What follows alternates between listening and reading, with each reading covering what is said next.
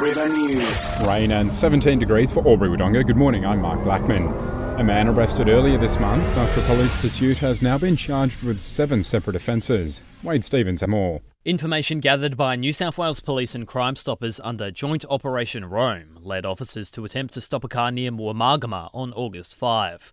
After initially taking off, a short chase later resulted in a 40 year old man arrested, the man wanted by police with a warrant out for his arrest.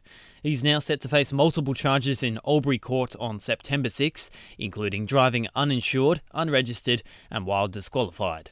Wade Stevens reporting. Negotiations between Albury Council and St Matthew's Church over a piece of land in QE2 Square could come to an end tonight. Council to discuss a recommendation to compulsorily acquire the area.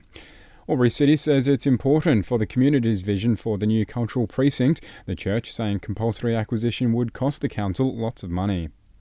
A roadshow in Albury today will highlight the benefits for small businesses employing full time personnel. The New South Wales Government Grants Program provides $2,000 for each full time worker employed. Local member Greg Aplin saying there's invaluable information for those looking to benefit from the scheme.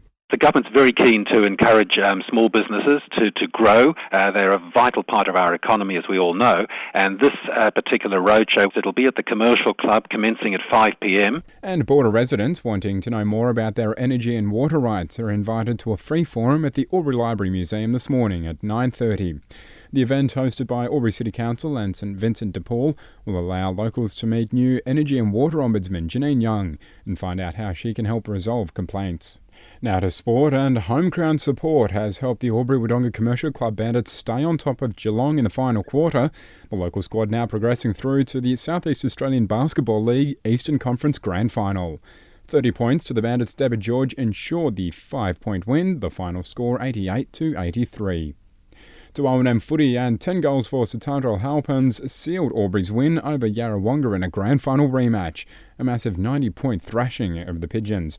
Lavington's also demolished Wang Rovers 138 to 54. Raiders and North Albury both showed they're looking strong coming into the finals, with big wins against Corowa Rutherglen and Myrtleford respectively. And Wodonga's capitulation from their early solid start to the season continues, with a loss to Wangaratta on the weekend. That's the latest border news and sport.